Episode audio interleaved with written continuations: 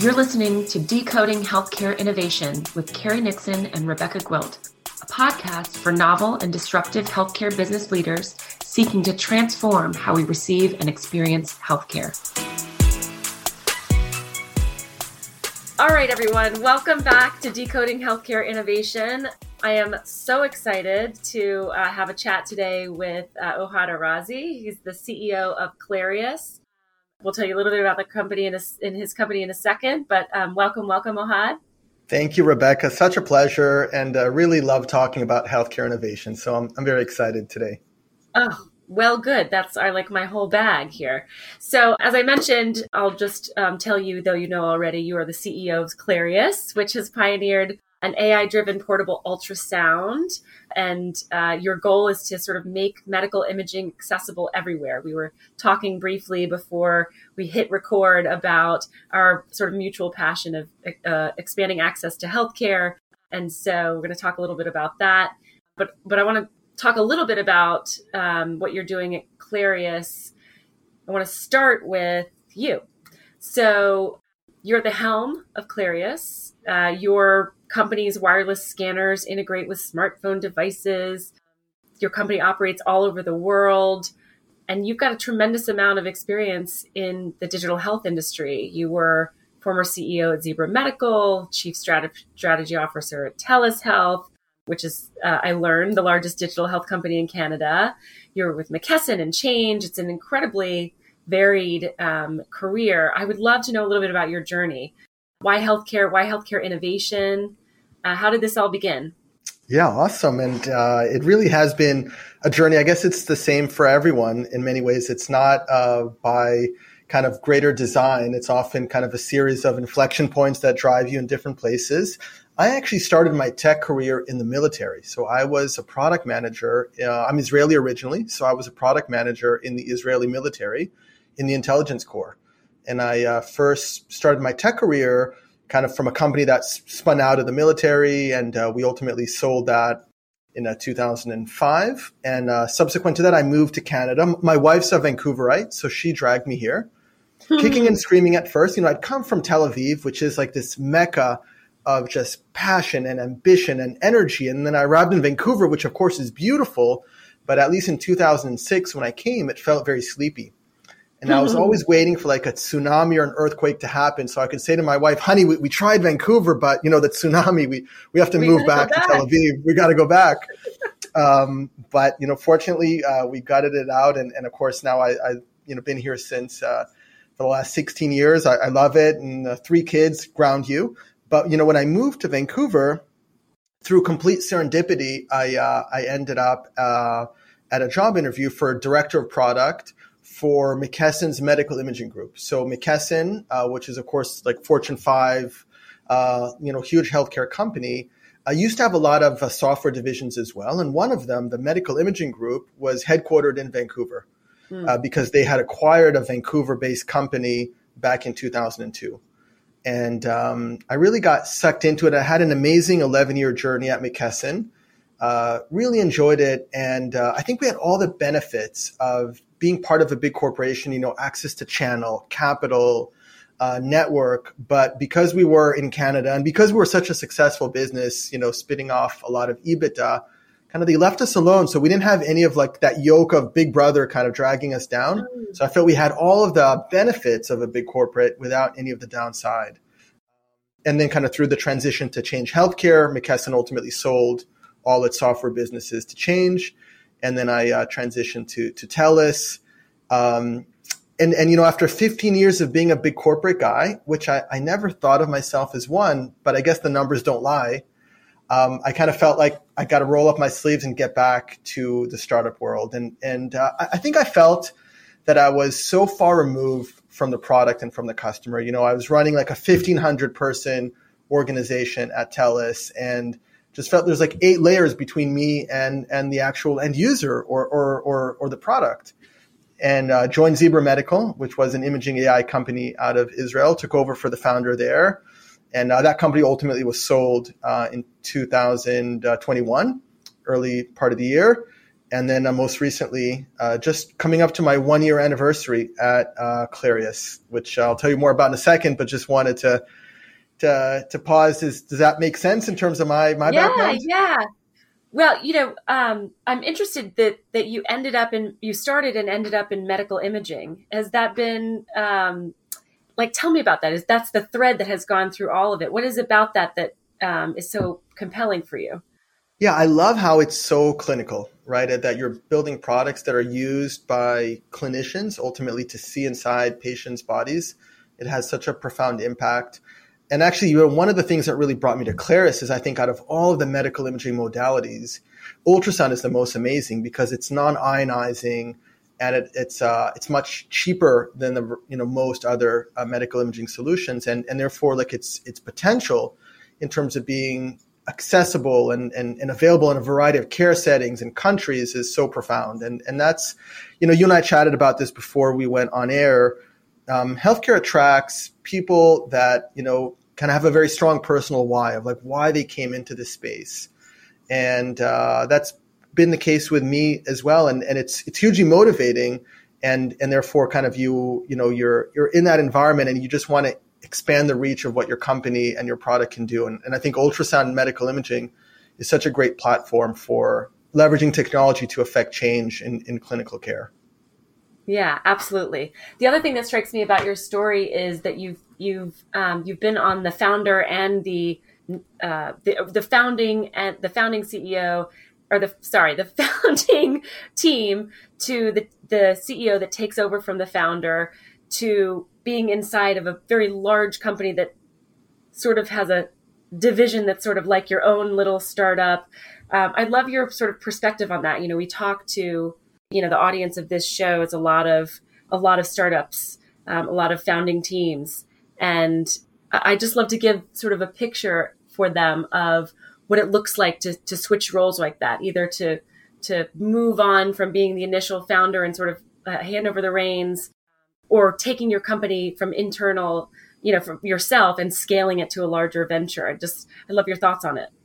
Yeah, I think there's a few vectors maybe that we can think about. You know, one is kind of small company versus big company. And especially, you know, maybe as a founder, you know, often like as you start to grow the company, you're thinking, okay, maybe I'll bring in some big corporate experience, either as a leader to take over as CEO or even to hire chief commercial officer. That's often something that you headhunt from big companies and you know i've had really mixed results with that in terms of, of hiring because often like you'll attract talent from a big company that are saying god i would really love to work in an environment where like we have more control. You know i'm not doing a lot of like make work a lot of meetings. Like it's more like content driven.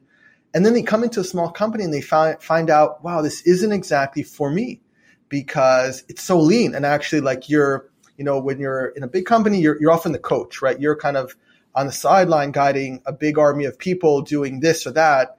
And uh, in any small company, you're a player coach. You often have to come onto the field and take, you know, and become the captain maybe on the field for a while. And so that's always kind of attention I'm sensitive to is like it can be very attractive from the outside in.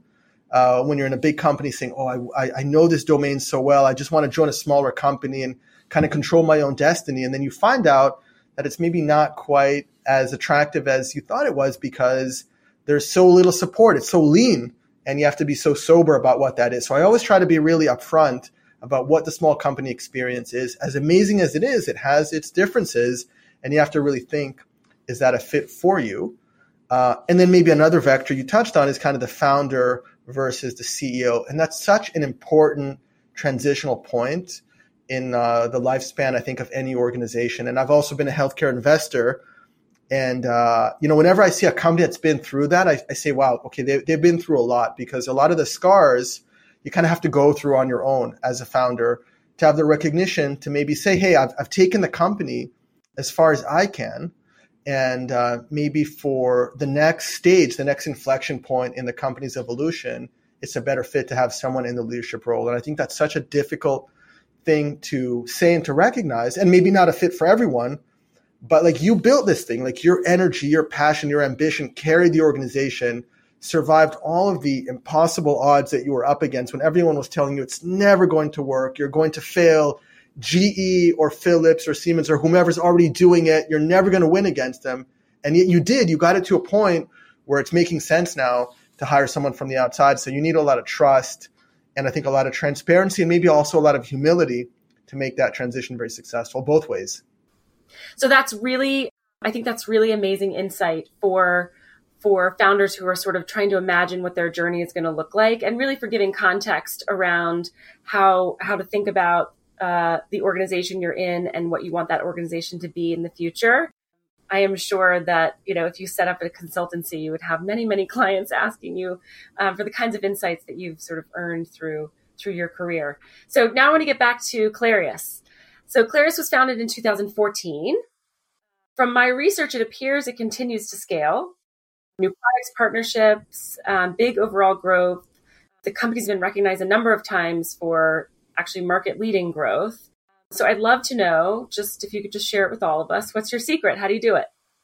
Yeah, so we're a digital health company. We're based right here in Vancouver, Canada. And uh, as you noted, Rebecca, we're, we're on a mission to make accurate, easy to use, and affordable ultrasound tools available to all medical professionals across a variety of, of medical specialties, and and really this applies equally to nurses in the developing world or to EMTs in an ambulance to family doctors providing rural medicine or surgeons performing safer more accurate procedures. So we're really looking to expand the reach of how medical imaging can affect change uh, in clinical care especially at the bedside because uh, this product that i'm holding in my hands our viewers our listeners can't see but it's the size of an iphone it's fully wireless and uh, it can fit in your pocket and so um, this is a really exciting market for us because it's so underpenetrated. You know, part of what we do is replace compact or kind of legacy compact or cart based systems, but actually most of our growth is fueled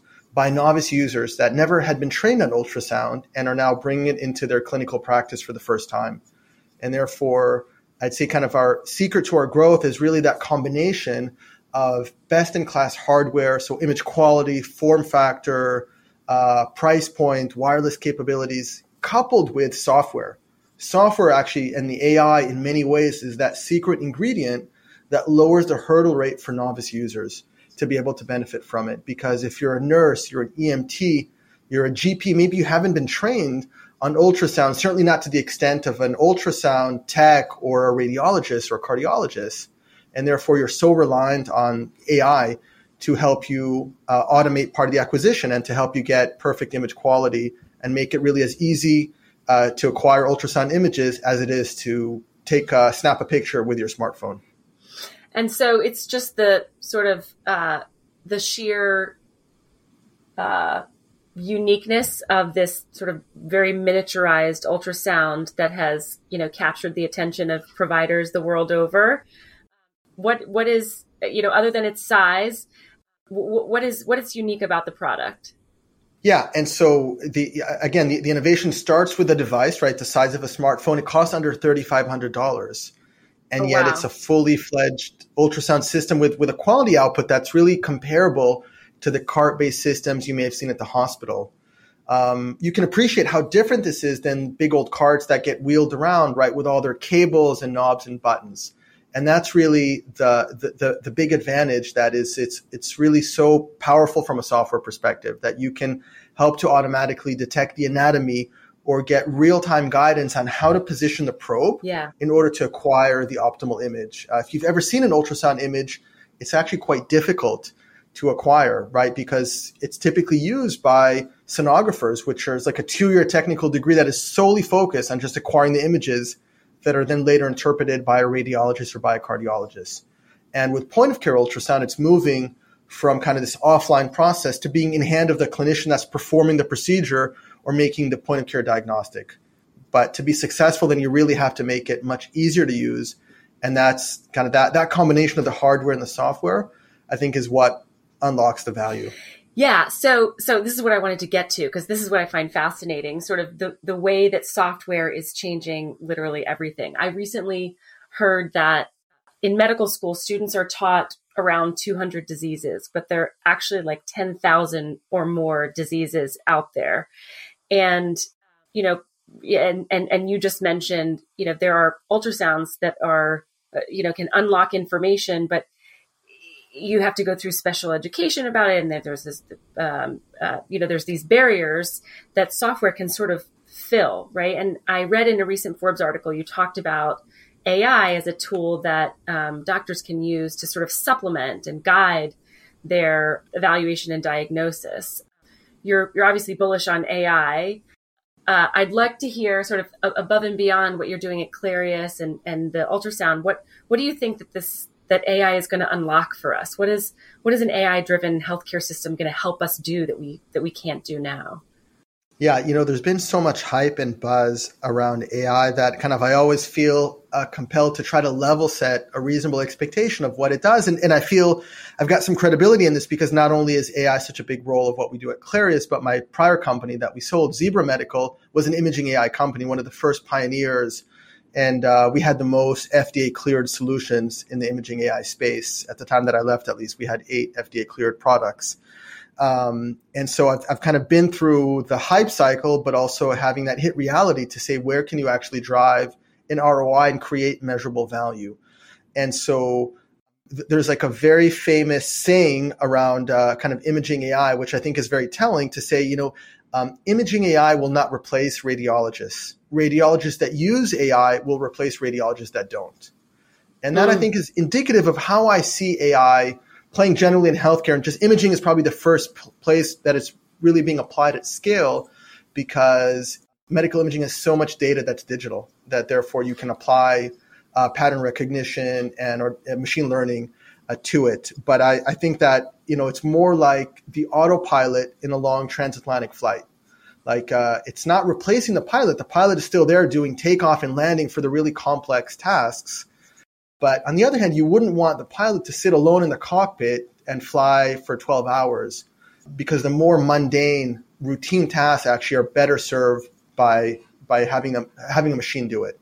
And so that is, I think, principally the role that AI uh, can serve. At least today, I think over time it will continue to evolve. But you know, to me, medicine is is a mix of art and science. It's not one or the other. And uh, and AI can really help with the science side. It can help with things that are measurable and quantifiable and maybe routine and, and more uh, regular and, and high volume. But but you, you're not going to lose the art. The art is is the human in the loop that's helping to make a better informed decision or to do the really complex tasks that require not just routine pattern recognition, but more experience, a different set of eyes. And so, like you noted that, you know, uh, um, residents or fellows coming out of medical schools, like they don't see, you know, the, the kind of the end of the amount of procedures that they see is much lower than what the AI will see. The AI is trained on perhaps millions of images. Right. But on the other hand, they, they, they can better integrate and better synthesize multiple sources to make informed decisions that grow with experience. And so it's more like the cyborg, kind of the combining the, the human and the machine together to kind of create the superpower, as opposed to AI replacing the human. Right, more as sort of augmentation, right? Which I think, which I think even even physicians could could get humble enough to accept as as something that can help them be better, right? Be better, given that there are limitations of what you can keep uh, unless you have a photographic memory, of course, in in your brain, and that um, and that software can actually augment your capabilities, uh, let you see additional possibilities. I'm gonna, oh, you know, I'm gonna be keeping a close eye on sort of AI integration into medical device products. It's one of the areas of uh, interest that my colleagues and I are, are digging into. So very, very cool. All right, I'm going to ask you to zoom out one more time. Um, I uh, I want to talk about the roller coaster that has been the last two years.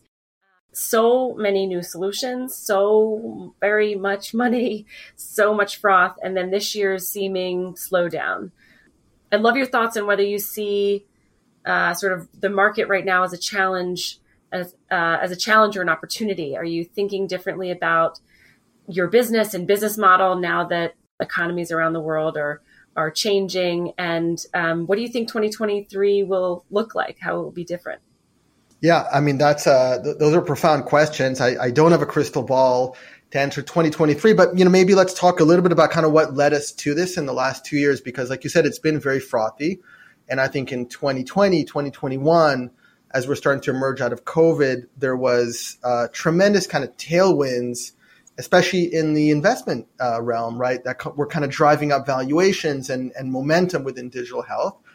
I think some of it was, you know, not that well established, right? And I think that kind of, there, there, I'd say two factors were kind of fear of missing out by investors that were really driving up valuations and, and I think creating more energy behind companies that maybe didn't have as much scale or real substance behind them as as they did. And I think another thing that's not often talked about was the talent wars.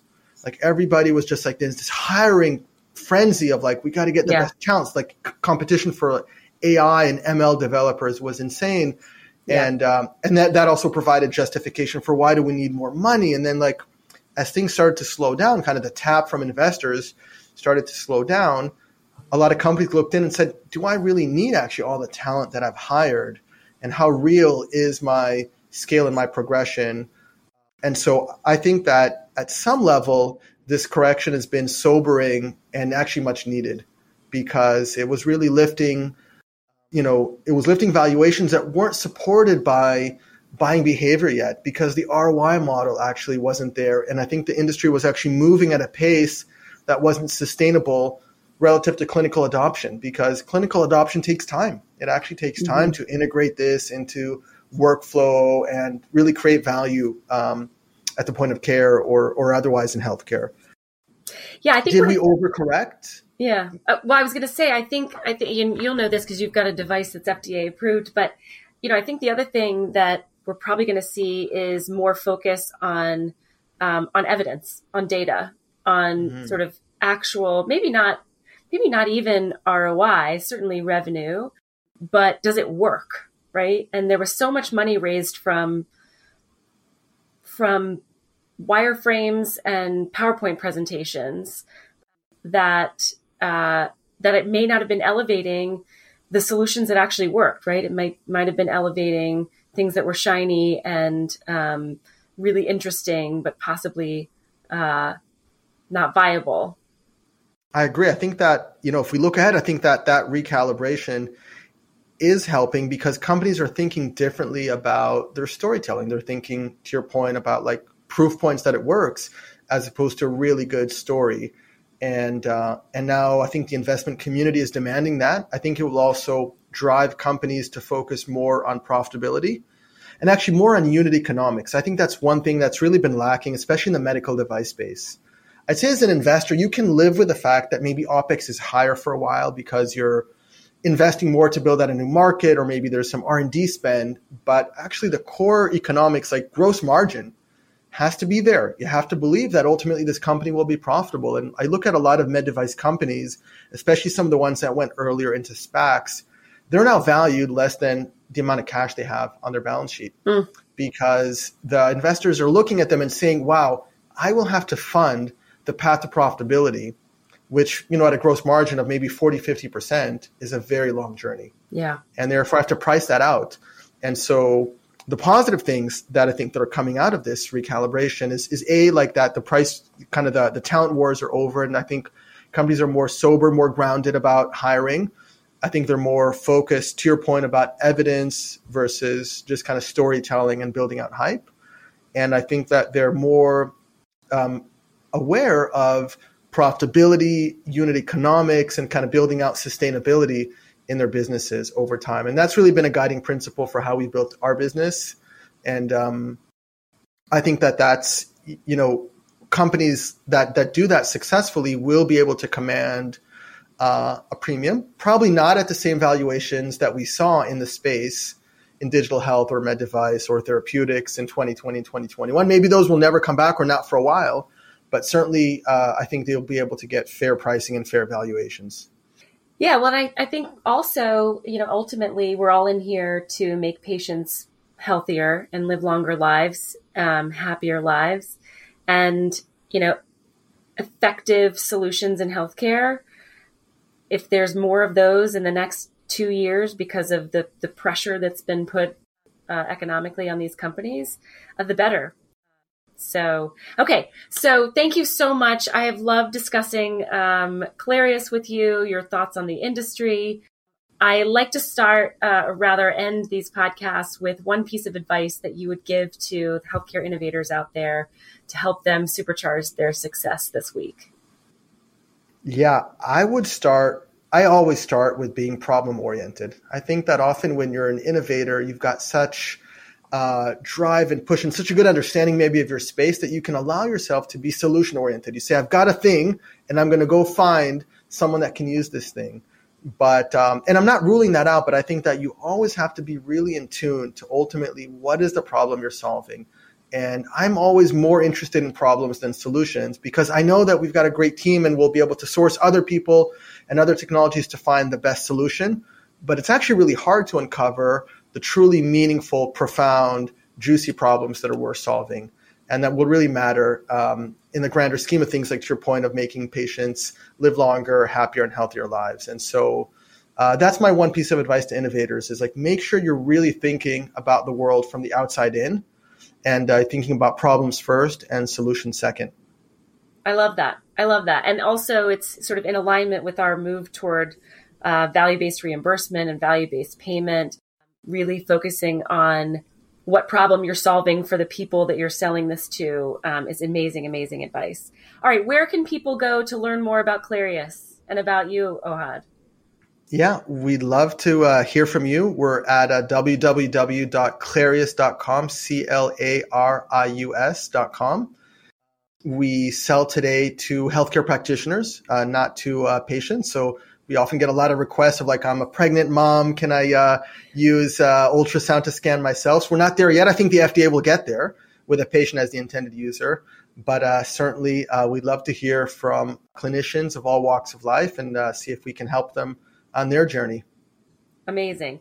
All right. Well, we'll add that to the show notes. Thank you so much for your time today, Ohad despite the technical difficulties, which hopefully the audience will not hear when we produce this. I wish you all of the best of luck at Clarius, and I hope you do stay in touch.